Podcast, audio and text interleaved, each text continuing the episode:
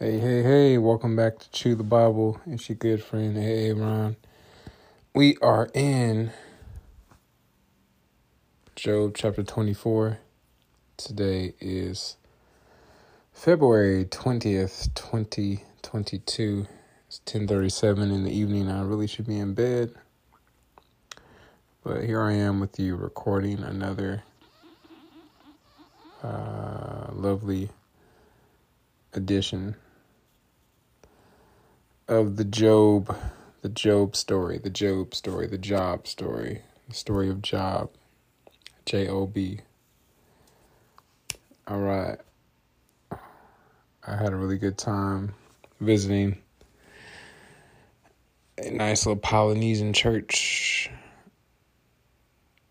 The music that was played, the second song after my grandpa singing this, that was uh That was a little snippet of the worship from church. They were speaking in Micronesian. Micronesian. So had a good time. Had a good time visiting that church. It was cool. It was cool. Good times. I plan on going back. So anyway, here we go. Job asks why the wicked are not punished. Why doesn't the Almighty bring the wicked to judgment?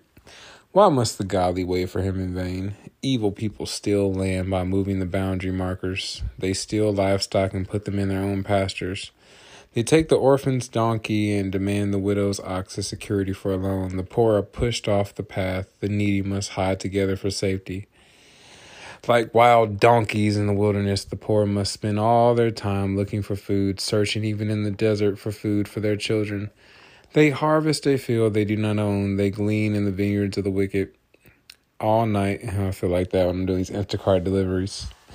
I'm out here gleaning, gleaning in the vineyards of the wicked. All night they lie naked in the cold without clothing or covering. Thank God at least have clothing and comfort covering, and I have to be freezing cold. Yeah, cold clothing and covering.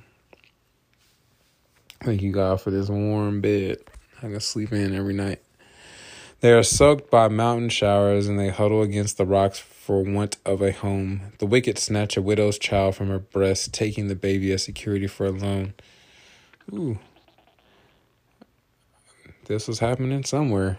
I've heard of that kind of stuff happening in other parts of the world child trafficking. Even yeah, parts here, man, the whole underground world. It's wild. Verse 10 The poor must go about naked without any clothing. They harvest food for others while they themselves are starving. they press out olive oil without being allowed to taste it, and they tread in the wine press as they suffer from thirst. The groans of the dying rise from the city, and the wounded cry for help. Yet God ignores their moaning. Wicked people rebel against the light. They refuse to acknowledge his ways or stay in his paths. The murderer rises in the early dawn to kill the poor and needy. At night, he is a thief. The adulterer waits for the twilight, saying, No one will see me then. He hides his face so no one will know him.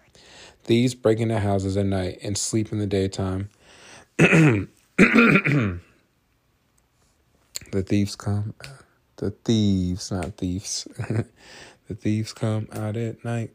The thieves come out at night. The thieves come out. The thieves come out at night. They are not acquainted with the light. That is interesting. That the a lot of craziness and crime happens in, in the dark.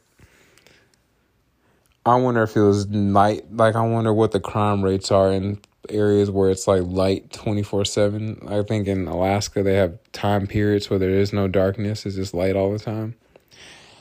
But sometimes that doesn't stop everybody. Some people do crime even in the light, in the daytime. They don't care. Broad daylight. They are not acquainted with the light. The Black Knight is there. That's a rapper, Black Knight. But he spells it like night, K I K N I G H T. I wonder what he's doing with his life. He's like an old Christian rapper. The black night is their morning. They ally themselves with the terrors of the darkness. Hold on a second. Are you talking to me? I'm doing my podcast, young lady. Are you going to join me?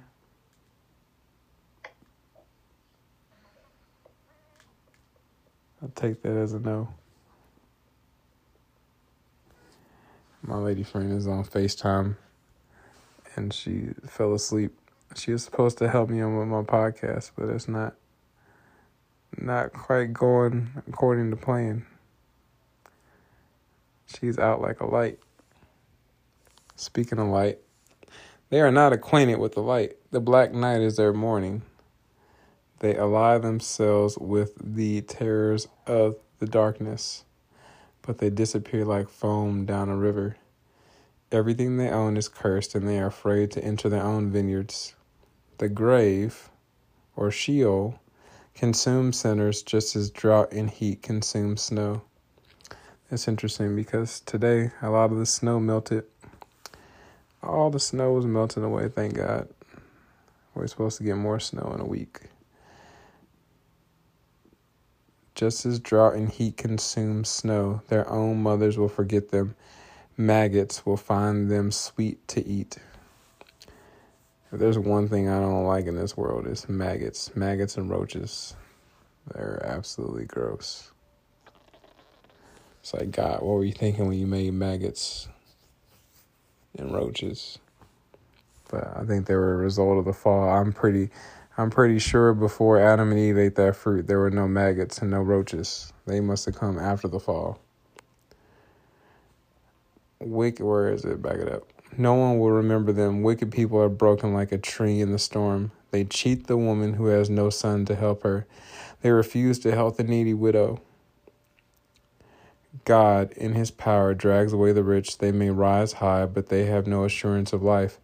They may be allowed to live in security, but God is always watching them. And though they are great now, in a moment they will be gone like all others, cut off like heads of grain. Can anyone claim otherwise? Who can prove me wrong? There we go. That's Job 24. We have, wow, we still got a long way to go. We got like 18 more chapters. Somewhere around there. Yeah, the 18. All right, till next time. Have a great day tomorrow, God willing.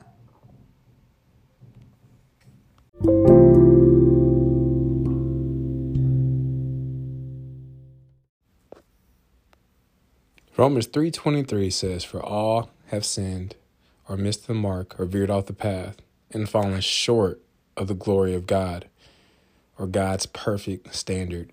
Romans 6:23 says for the wages of the cost of that sin is death or eternal separation from God. But the free gift of God is eternal life through Jesus Christ our Lord. Romans 5 8 says, But God demonstrated his love toward us, or showed his love toward us, in that while we were still yet sinners, Jesus Christ died for us. Romans 10, verse 9 through 10 says that if we will confess with our mouth that Jesus is Lord and believe in our heart that God has raised him from the dead, we will, not might be, not maybe, we will be saved. For with our hearts we believe we are now in right standing with God, and with our mouths we confess that we are now saved. Lastly, Romans 10, verse 13 says that whosoever, anybody, everybody, who calls upon the name of the Lord, they will be saved. So if you've never asked Jesus into your heart or you've walked away from him and you would like to rededicate your life to him, you can just simply say, Dear God, I know I'm a sinner. I know my sin deserves to be punished. I believe Jesus Christ is the Son of God who died for me and rose from the grave. I want to turn from my sin and trust Jesus Christ alone as my Savior. Thank you for the forgiveness and everlasting life I can now have through faith in Jesus. In Jesus' mighty precious name I pray. Amen.